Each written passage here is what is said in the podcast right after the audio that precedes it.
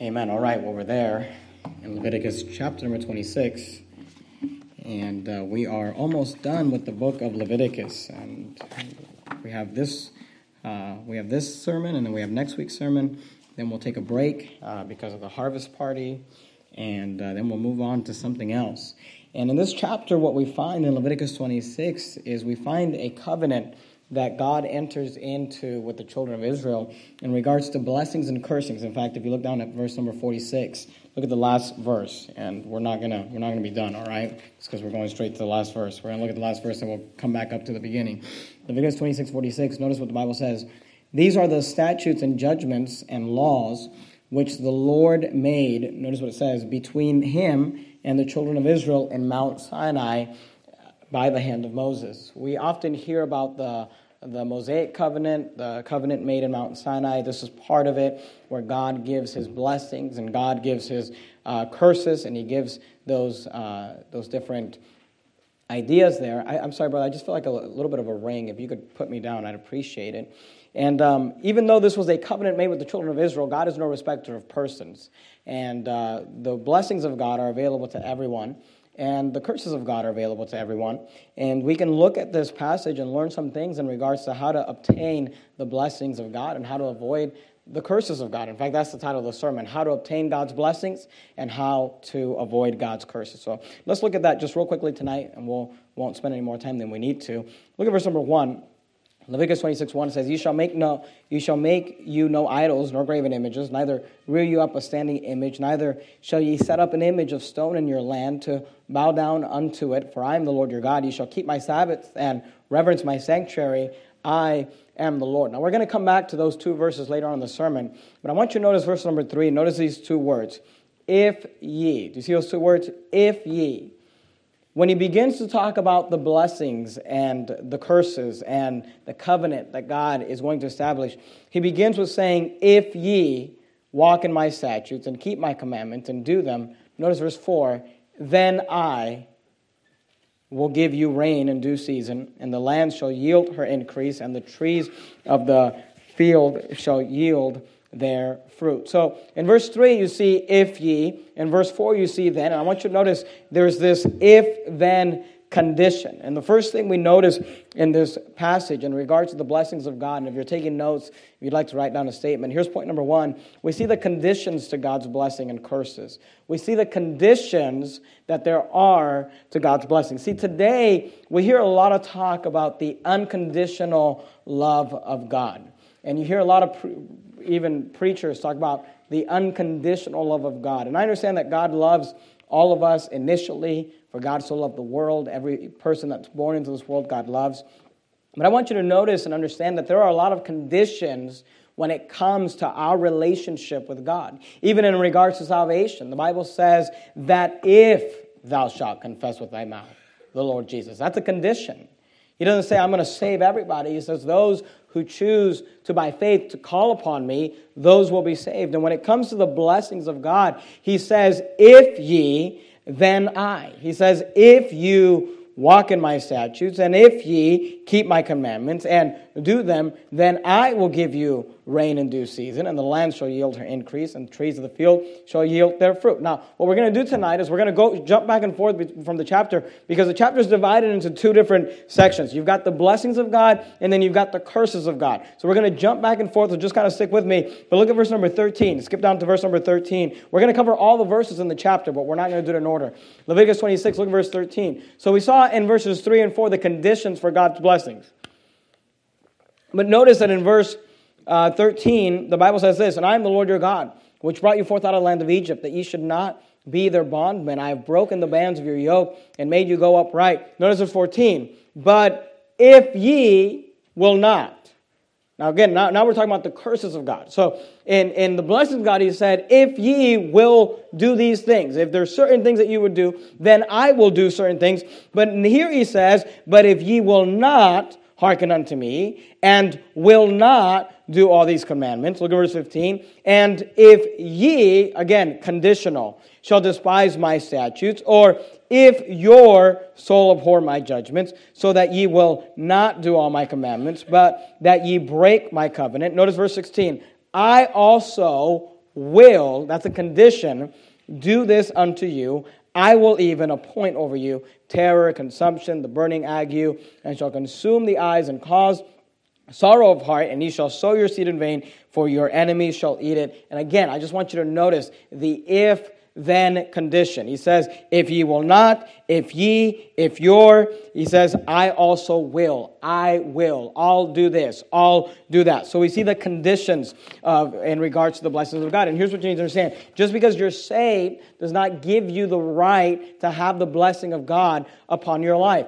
Just like the children of Israel in the Old Testament, for the children of God in the New Testament, the con- there are conditions upon the blessings of God. If you want God to bless you, which I would imagine if you're here on a Wednesday night, that you desire to have the blessing of God upon your life.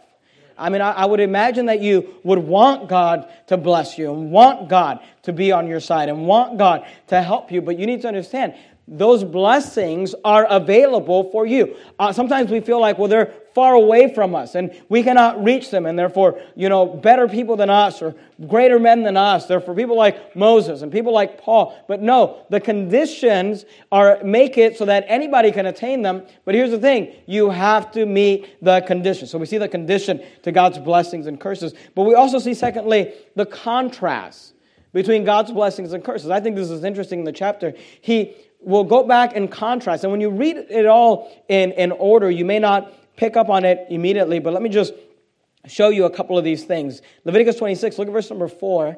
Leviticus 26, 4, notice what the Bible says. I feel like I'm still a little too loud. Maybe you can turn me down just a little bit. Leviticus 26 and verse 4, notice what the Bible says. Leviticus 26, 4. Then I will give you, I want you to notice this phrase, rain in due season. He says, Then I will give you rain in due season. And for any society or culture to, to, to be able to prosper and succeed, you have to have rain, right? Even you, you could say, well, back in these days, they depended a lot upon the agriculture, you know, locally there. But even today, you know, when California went through a drought, it really affected a lot of things that were happening in our state. And here, God says, hey, one of the blessings that I will give you if you if you walk in my commandments, if you do what I've asked you to do, he says, then when I give you rain in due season. Now notice, that's the blessing, right? But let's contrast that to the curse of God. Look down at verse number 19. Leviticus 26, 19. Now here's where they're not doing what he should what the, he wants. Notice verse 19. And I will break the pride of your power. And by the way, that's always why God sends his punishment and his curses upon us, is to break our pride. Because it is always pride that causes us to sin. When you are in sin, when you get backslidden, when you decide to say, Well, I'm not going to obey that commandment, it, it, the root problem there is a pride problem. Because when, you, when God says, the, when the Bible says, Thus saith the Lord, when the Bible says, Here's what you need to do, here's what I want you to do, here's my will for your life, and you say, Yeah, but I'm not going to do that, see, what you've done is you put yourself before God. And now you're, you, he's not the Lord. He's not the king. He's not in charge. You are. And God says, Look, if you don't want to listen to me and you don't want to obey my commandments and you don't want me to bless you, He says, That's fine. Then I will break the pride of your power and I will, notice, make your heavens as iron. So He says, Look, I can either give you dew, I can, I can either give you rain in due season, or I can make your heavens as iron. He said, I can give you the rain that you need, or I can make it like iron up there. Nothing's coming down, no moisture. Uh, he says, it's up to you. Now, keep, keep your, just keep your finger right there in verse 19, but l- look up at verse number 4 again. Notice what he says. Then I will give you rain in due season. He also says this, and the land shall yield her increase. And the land shall yield her increase. Go, go back to verse number 19. Notice what he says. And I will break your pride and your power, and I will make your heaven as iron, and notice, your earth as brass. He said in verse 4, the land shall yield her increase. Here he says, I'm going to make the earth like brass. Look at verse 20. And your strength shall be spent in vain. For notice, your land shall not yield her increase. So in verse 4, he says, the land shall yield her increase. In verse 20, he says, your land shall not yield her increase. Look, look at verse 4 again. Notice what the Bible says. Then I will give you rain in due season, and the land shall yield her increase. And notice this, the trees of the field shall yield their fruit. So he says, Not only am I going to give you rain in due season, not only is the land going to yield her increase, the trees of the field shall yield their fruit. Look down at verse number 20, Leviticus 26, verse 20. Notice what he says.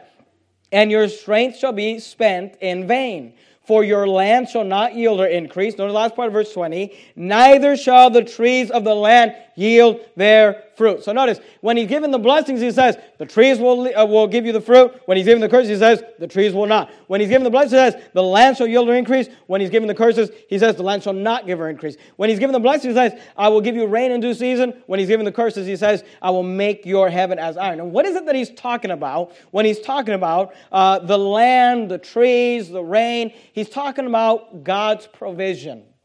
And here's what you need to understand you say, why do I want the blessing of God? Why do I want to be blessed versus being cursed? And here's why you want it because part of God's blessing deals with God's provision in your life.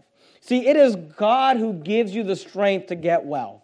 It is God who gives you the ability to provide for yourself, to provide for your family. It's God that one does, does that. And by the way, I want you to notice in this chapter, there's no neutral ground.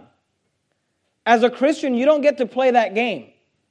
You're either living, you're either following his commandments and God's going to bless you, or you're living in sin and God's going to curse you. You don't get to say, well, can I just kind of live somewhere in the middle? No, you're either living under the blessing of God or under the curse of God.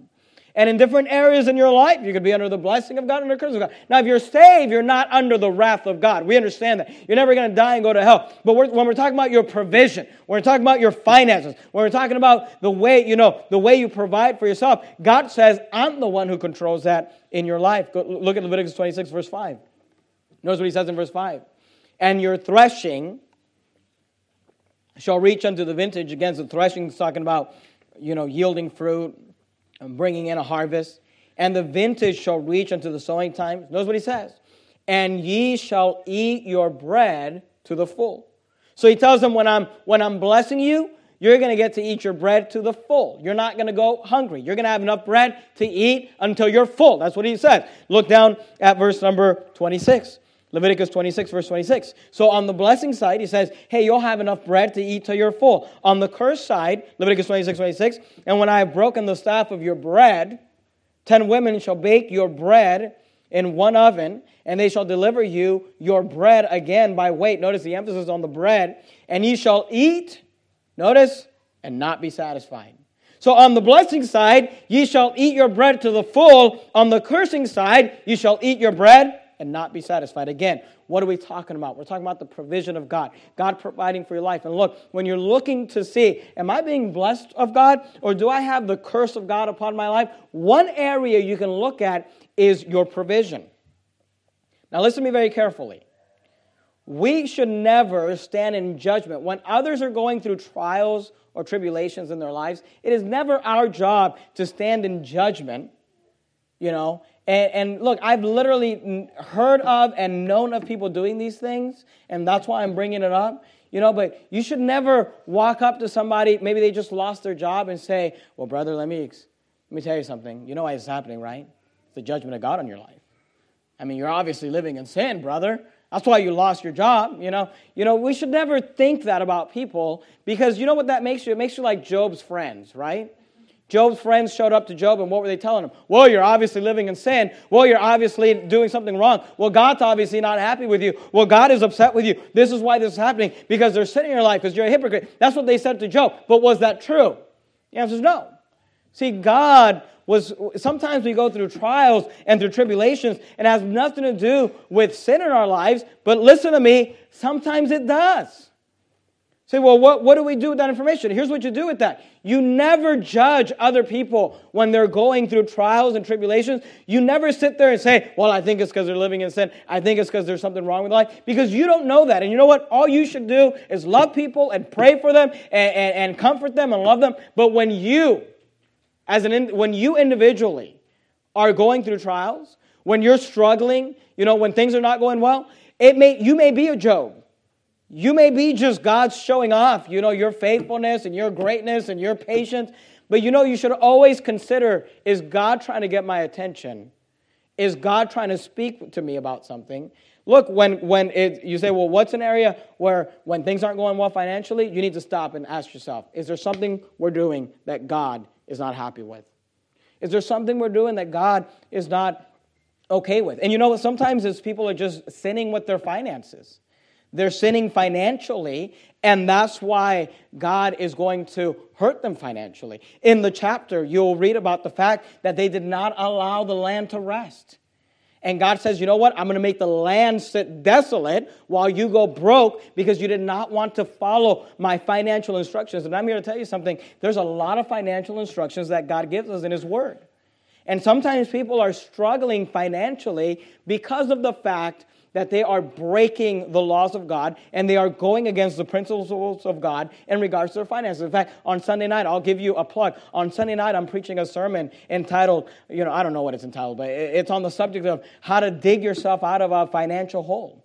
And when, you're, when things are not going well financially, I'm going to give you seven practical steps when you're not succeeding financially, what you can do, what the Bible teaches us you should do in order to regain the blessing of God in, in, that area. But here's the thing you should look at that. And again, just because someone loses their job doesn't mean they're not right with God. And you should never judge in that, in that way. But whenever you personally go through something, you should ask. I mean, whenever things go wrong in my life, I don't always think like, well, this is happening because God's not happy with us. But I always ask myself, God, is there something you're trying to get my attention about?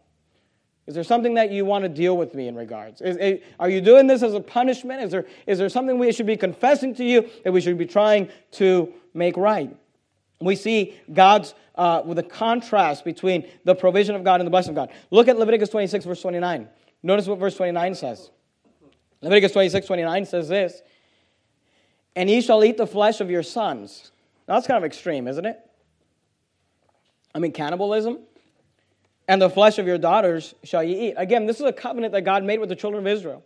And God told them, if you don't follow my commandments, I'm going to make things so bad for you that some of you are literally going to eat your children. And did you know that this actually happened to the children of Israel? Let's look at it real quickly. Go to the book of Second Kings, chapter number 6. You're there in the book of Leviticus. You're going to go past Numbers, Deuteronomy, Joshua, Judges, Ruth. You got the first and second books there, first, second Samuel, first, second Kings. Second Kings, chapter number 6, and verse number 26. 2 Kings 6 26. 2 Kings chapter number 6 and verse 26. Notice what the Bible says. 2 Kings 6 26. And as the king of Israel was passing by upon the wall, this is as the city is being besieged by the enemies. There cried a woman unto him, saying, Help, my lord, O king. And he said, If the Lord do not help thee, whence shall I help thee? Out of the barn floor or out of the winepress? And he's being sarcastic because they don't have any food. He says, You want me to help you out of the barn floor or out of the winepress? They don't, they don't, he doesn't have anything to help her with. Notice verse 28. And the king said unto her, What, uh, what aileth thee? He said, What's the problem? And she answered, This woman said unto me, Give thy son, that we may eat him today, and we will eat my son uh, tomorrow. So we boiled my son and, and did eat him. And I said unto her on the next day, Give thy son, that we may eat him. And she hath hid her son. And of course, you go on and continue to read, and the king doesn't help her. He just runs off and he gets mad at the man of God and all of those things. Leviticus 20, go, go back to Leviticus 26. But I want you to notice we see the contrast between the blessing and curses of God. What do we see it? We first of all see it in the area of God's provision, but we also see it in a different area. Notice we also see it in the area of God's protection. So there's God's provision, there's God's protection. Leviticus 26, look verse 5. Notice what the Bible says. And your threshing shall reach unto the vintage, and the vintage shall reach unto the sowing time, and ye shall eat your bread to the full. Notice this phrase, and dwell in your land safely. So we not only saw the provision of God, we also saw the protection of God. He said, and dwell in your land safely. Look at verse 6 and I will give peace in the land. So he talks about the fact that he's going to protect them, that you're going to have safety. I will give peace in the land. Now let's contrast that to uh, what the Bible says in verse number 33. Notice what he says. Because he said, uh, You're going to dwell in the land safely. He said, You're going to dwell in the land. People aren't going to remove you out of the land. And you're going to have peace in the land. In Leviticus 26 33, he says this, And I will scatter you among the heathen and will draw out a sword after you, and your land shall be desolate, and your cities waste. So he said, on one side, you're either going to live in safety, you're going to live in peace, or I'm going to scatter you among the heathen, and you're going to go live in the land of your enemies. Notice verse 34. Then shall the land enjoy her Sabbaths, as long as it lieth desolate, and ye uh, be in your enemy's land. Even then shall the land rest and enjoy her Sabbaths, as long as it lieth desolate. It shall rest, because it did not rest in your Sabbaths when ye dwelt upon it. Go, look, look, look at verse number 6 again. Leviticus 26 and verse 6. So we see the provision, the, the provision of God. He says, I will give you peace in the land. Verse 6, and I will give you peace in the land. Notice what he says also, and he shall lie down, and notice what he says, none shall make you afraid. He said, one of the blessings to you know, having the blessing of God upon here specifically a nation is that none will make you afraid. You will not be afraid. Look at the contrast of that in verse 16. Leviticus 26, verse 16. I also will do this unto you. I will even appoint over you terror. So he says, Look, you want the blessing of God? None shall make you afraid. You want the curse of God? I will appoint over you terror. Now, if you want to ask yourself, do we live in a righteous nation tonight? Is the United States of America a righteous nation? At, you know, one way you can answer, do we live under the blessing of God tonight or do we live under the curse of God tonight? One way you can answer that is, well, do we live in a land where, where none will make you afraid or do we live in a land where we have been appointed over with terror? Don't we hear a lot about terror and terrorists and be careful going out to the grocery store because somebody might shoot you? And be careful about this. You say, well, what is that? I'll tell you what that is. That's the curse of God upon a land and upon a nation of people that don't want to follow his ways, don't want to keep his commandments. Hey, you don't have to keep the commandments of God, but just realize that you can go ahead, go on your merry way, do whatever you want, do whatever you want to do, ignore the judgments of God, but realize that with that comes the curse of God. And if you want to just live however you want, make whatever decision, you say, is that, does that apply for a nation? That applies to a nation. And listen to me, that applies to you as an individual.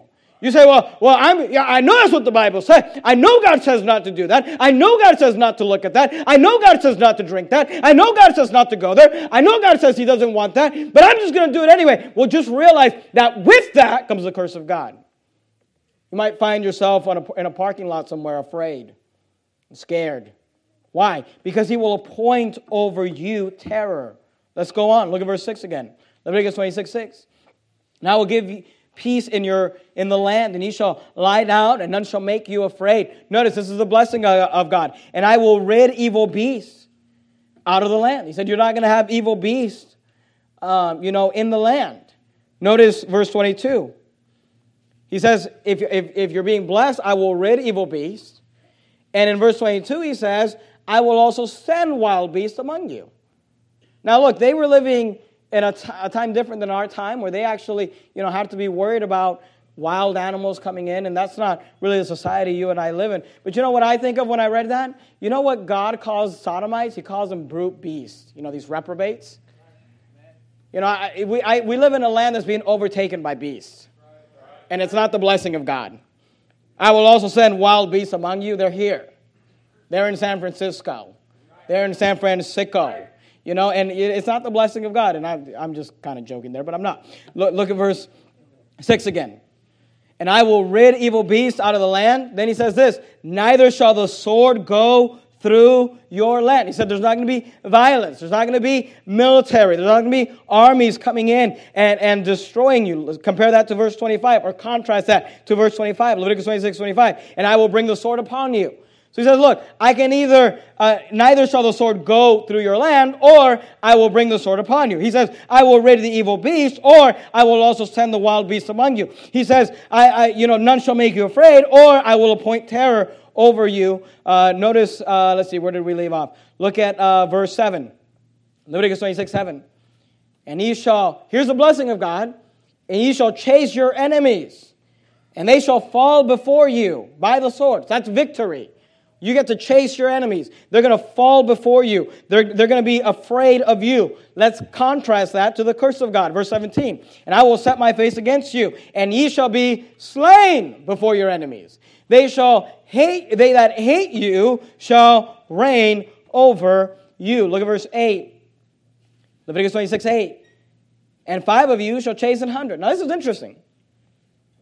He said, I'll not only give you victory on the battlefield, he said, I'll make it so that you can accomplish more than you could normally do as a normal man.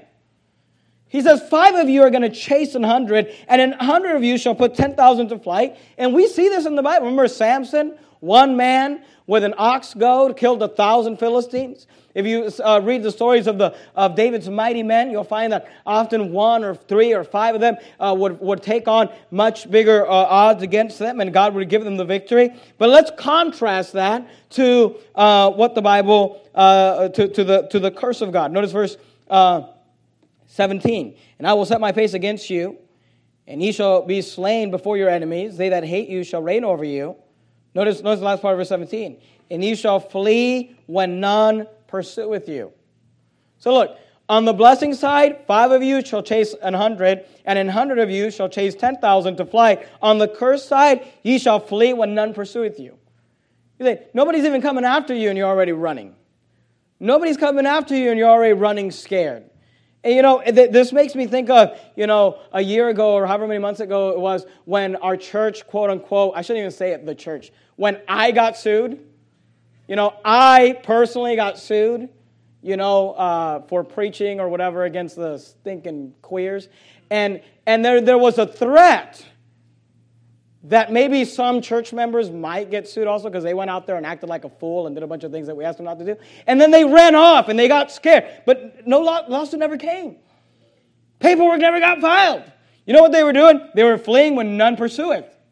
Say why? Because they were scared. Why? Because look, when you live in sin, because when you're not following the commandments of God, you just get scared about everything.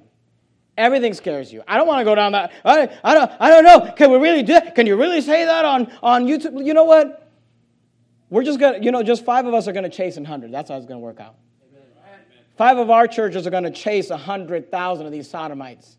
You know, we're going to win the victory. Why? Because God's on our side. Look at verse 8, Leviticus 26, 8. And five of you shall chase an hundred, and, and hundred of you shall put 10,000 to flight, and your enemies shall fall before you by the sword. Look, look at verse 25 to contrast. And I will bring a sword upon you that shall avenge the quarrel of my covenant. And when ye are gathered together within your cities, I will send the pestilence among you, and ye shall be delivered in the hands of your enemies.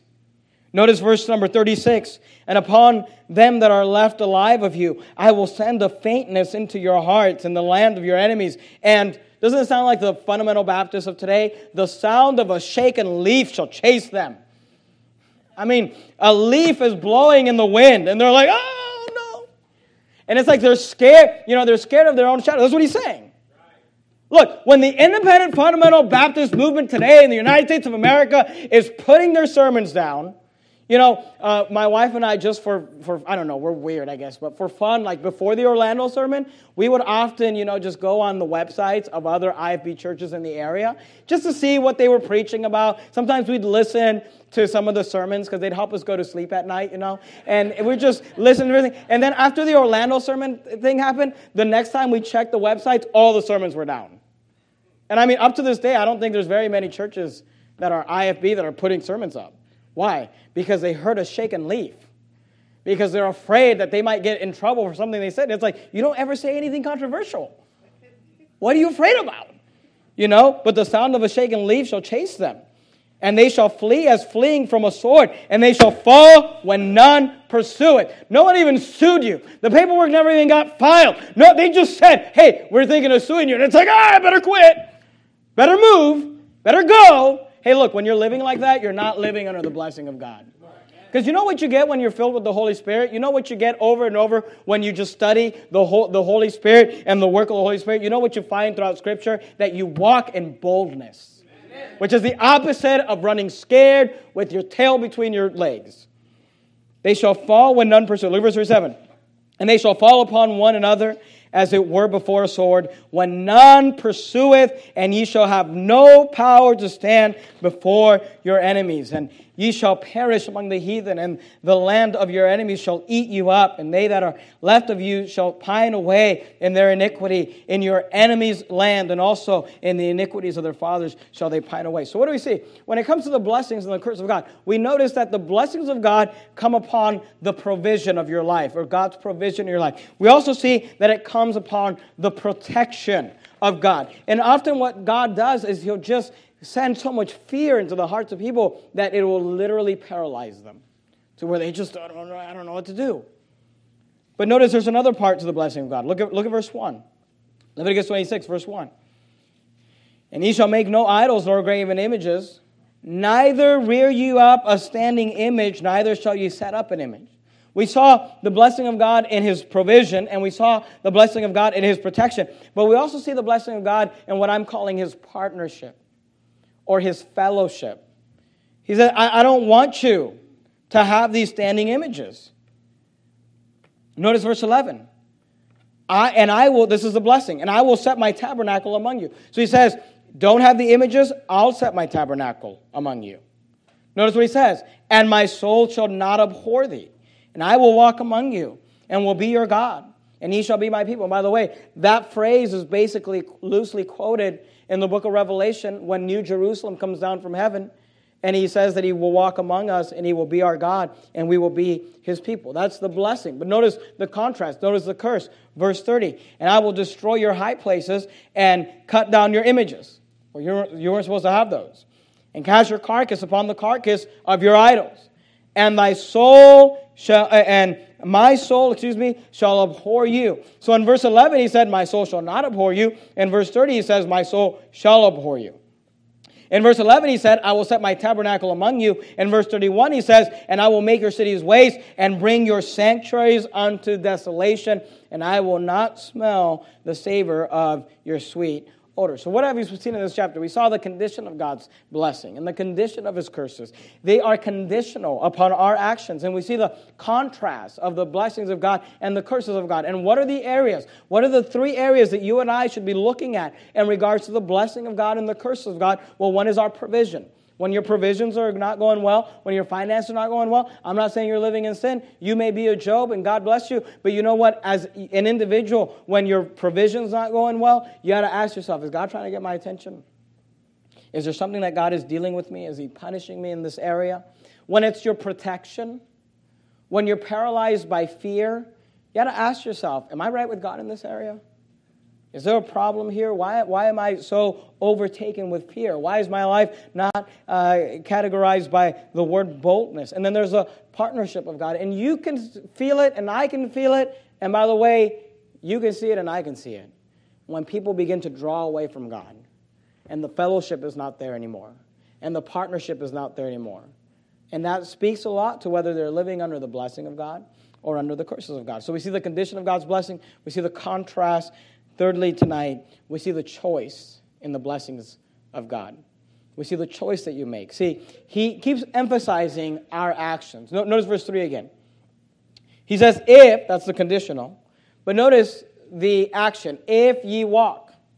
He says, if ye walk in my statutes and keep my commandments and do them. See, it's not enough it's not enough that you showed up for church on Wednesday night. Now, God bless you for showing up to church on Wednesday night. I'm glad you showed up to church on Wednesday night. But it's not enough for you to show up to church on Wednesday night. It's you showing up to church on Wednesday night and on Sunday morning and on Sunday night, and you hear the statutes and you hear the commandments and you hear what you're supposed to do, but then you walk out of here and actually do them and keep them and do them. Look, look verse 21, Leviticus 26, 21.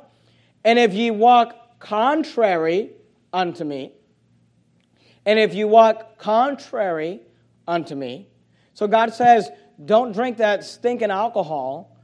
You know, it's, it's sin. And you say, well, I know that's what pastor says. No, that's not what pastor says. It's what the Bible says. What the Word of God says. Uh, people always want to like minimize or say, well, I know that's what pastor says. You know, it's funny because I'm pretty sure that I, I, I, you know, my preaching could use help and I'm trying to become better. But I think one thing we do around here is we prove everything from the Bible. I've never stood up and said, well, you know, I think that alcohol is probably not a good idea. No, the Word of God says you shouldn't even look at it. And when you walk out of here and say, well, I know that's what the pastor says, you know, which is what the Bible says, but I'm going to walk contrary anyway, just, just realize with that comes the curse of God. With that comes not the blessing of God, the curse of God. And when you get that DUI or when you get that, you know, when you get fired from your job or whatever it might be, just realize maybe, maybe you're not a Job. Maybe God's dealing with sin in your life. Maybe there's a problem. If you walk in my statutes and keep my commandments and do them. But, verse 21, if you walk contrary unto me and will not hearken unto me, you won't listen to me, God says. You won't do what I'm telling you to do. I will bring seven times more plagues upon you according to your sin. And isn't that the truth of the Word of God? That there's always way more negative than there is positive? I mean, he talks for the blessings like this much, and he talks for the curses like this much.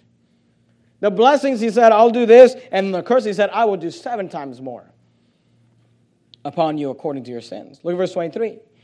And if you will not be reformed by me by these things. You say, well, why does God, you know, why does He affect our provisions? And why does He affect our protection? Why does He affect our partnership? Why does He do this and gives us these curses? Here's why He does it to reform you, to get you to stop to get you to do the same reason we, you know, discipline our children and spank our children. Why? A good, what a good parent does is spank their children. Why? Because they're doing something we don't want them to do. And we tried the please, and that didn't work. So now we got to bring out the rod. And look, God is your if you're saved, God's your heavenly Father. And you guys get mad at, you know, pastor or whoever because I get up here and say certain things, but just realize this is the please. God is saying, please, will you please? And then when you walk out of here and say, I'm not going to do that, then he's just going to get the rod out. Why? If you will not be reformed by me in these things, but will walk contrary unto me. Look verse 27. And if you will not for all this hearken unto me, but walk contrary unto me. See, there's the actions, the actions we take. Look at verse 40. If they shall confess, you can always make it right. If they shall confess their iniquity and the iniquity of their fathers. By the way, that's, that's talking, you see the, the iniquity of their fathers? That's where, remember a couple weeks ago we talked about breaking generational curses? Sometimes you got to confess the iniquities of your fathers. With their trespasses, which they trespass against me, and, and, because remember he said in verse 40, uh, the first part of verse 40, if they shall confess, and that also they have walked contrary unto me. So you have to confess your sins but you also have to confess that you knew that you were going against what God asked you to do. Look at verse 41. And if they shall confess, that I also have walked contrary unto them. Now that's interesting. You know, when you decide to get right with God, and some of you are not listening to me, and that's fine. We have people on all, you know, there's the there's the there's the prodigal son road, and, you know, I get to, from this vantage point as a pastor, knowing the things that I know, I get to watch people get backslidden. It's one of the worst parts of ministry is you, you watch people get right with God, which is exciting, and you also watch people get not right with God, which is sad. And I watch them from this end, and I see, you know, the way they're going, and I begin to see how their marriage falls apart, and I hear of the stories, and I hear those things. And here's, here's all I'm trying to tell you. When, just, just get this in your mind and just put it behind for when you need it, when you get to the pig pen, when you're ready to make things right. You have to not only confess your iniquity, and you may also have to confess the iniquities of your fathers. You also have to confess the fact that you walked contrary unto what God already told you to do. So you're going to have to say, yeah, I knew that's what I was supposed to do. Pastor preached that, but I chose not to do it anyway. But then you also have to confess that, notice verse 41, and that I, that's God, also have walked contrary unto them. Here's what you have to say God, I realize it's you who's doing this to me. It's you who's not allowing me to succeed in this area. It's you who's not allowing. It's you who are walking contrary unto me because I'm walking contrary unto you. And I brought them into the land of your enemies. If then their uncircumcised hearts, how, do you, how does sin start? With pride. How does getting right with God start? With humbleness, humility. If their uncircumcised hearts be humbled, and they then, notice what he says, accept of the punishment of their iniquity. God doesn't always make the punishment go away.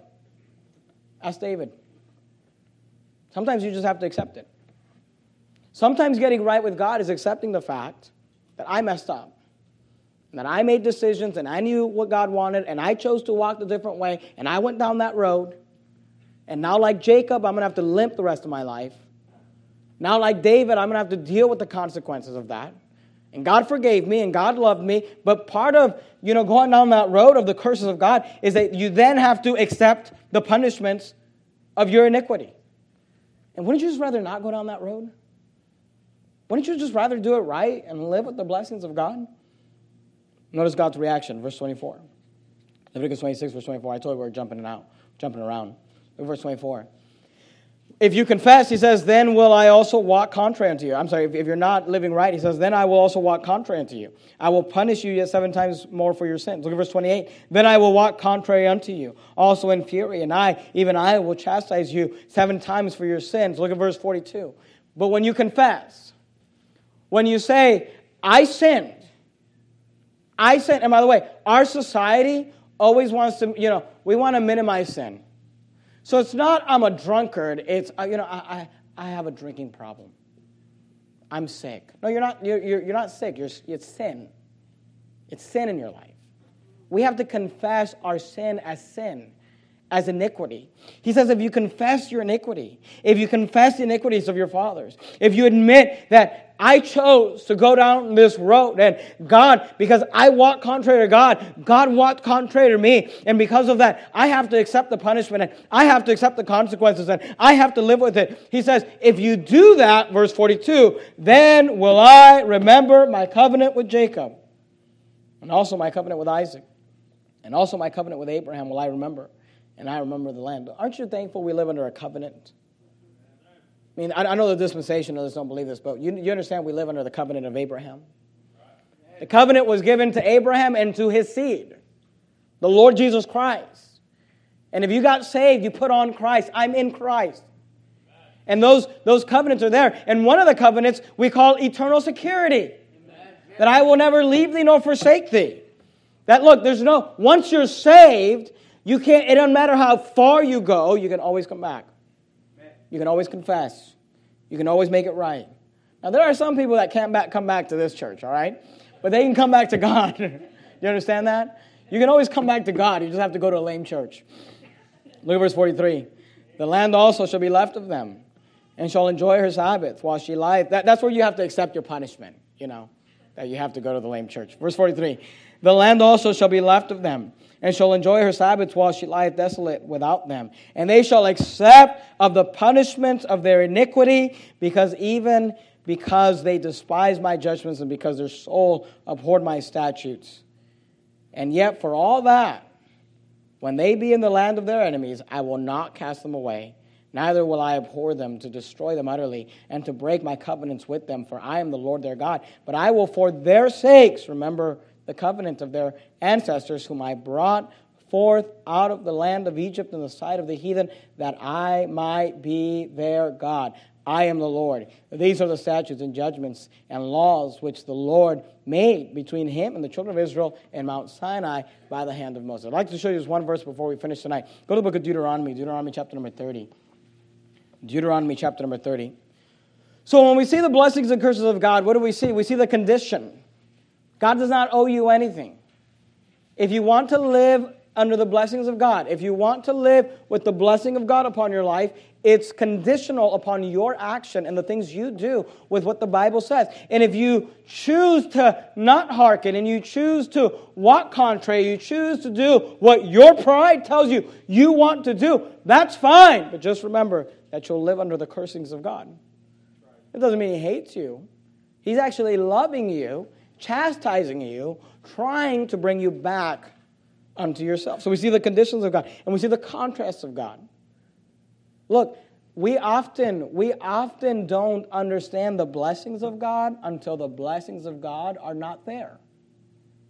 I mean, just, just this week I was praying about a certain situation and and uh, God came through in that specific situation, the specific, a specific thing that I was praying about, God came through and took care of it. And I, I remember thinking to myself, I, I, when, when I realized it, you know, I opened a, a letter and I, I realized what, that, that he met, you know, he answered my prayer. And I said, oh, praise the Lord. And then I began to walk away and do something. I said, you know what? I need to stop. and remember that the blessings of God are not my right.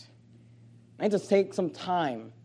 You know, as serious as I was praying about something, to take some time to really ask, thank the Lord, because He doesn't owe me His blessings. He doesn't owe you the blessings. And I, I don't want to get to the place where I'm so blessed, I don't even realize it. I don't even know it. And then when the blessing is, God, you're, is gone, you're like, oh man, now I see how it is to live without having the blessings of God. And then we saw the choice that has to be made. You look, you say, well, my, you know, I'm, I'm living in, in, under the curse of God. You're doing that by your own choice. You're doing that by your own actions. You've decided. You've decided that not doing what he asked or doing what he didn't, what he told you not to do, that was better. And now you're living under the curse of God. Deuteronomy 30, look verse 19. Deuteronomy 30, 19. Deuteronomy 30, 19, notice what the Bible says. I call heaven and earth to record this day against you. Notice what he says. I call heaven and earth to record, uh, record this day against you. Notice what he says.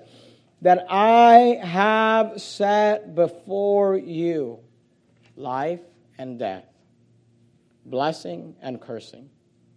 He says, Look, I've set before you life and death. You want to get saved? You can have it. Anybody can have it. Whoever wants it can have it. Whosoever will may come. He said, I have set before you life and death. I have set before you blessing and cursing. Then he says this, therefore choose life, that both thou and thy seed may live. I'm just trying to tell some of you husbands, I'm trying to tell some of you fathers, some of your wives, moms. You're, you're, you're living in a certain way and you, and you know what God's dealing with you. And, and, if, and if it's sin, you know, I can tell you this if it's sin, the Holy Spirit is dealing with you about it right now. When the Word of God is preached, and maybe, you know, the, the specific sin hasn't even been brought up, but the Holy Spirit brings it to your mind. Hey, God's dealing with you in that. And God is saying to you, I've set before you life and death. I've set before you blessing and cursing. Therefore, choose life. You can choose it. You can decide. You can decide right now. You can decide tonight to get right with God in that area, to quit being lazy in that area, to stop doing what God told you not to do, or start doing what God told you to do, and begin to walk in the blessings of God. Let's bow our heads and I will to prayer. Heavenly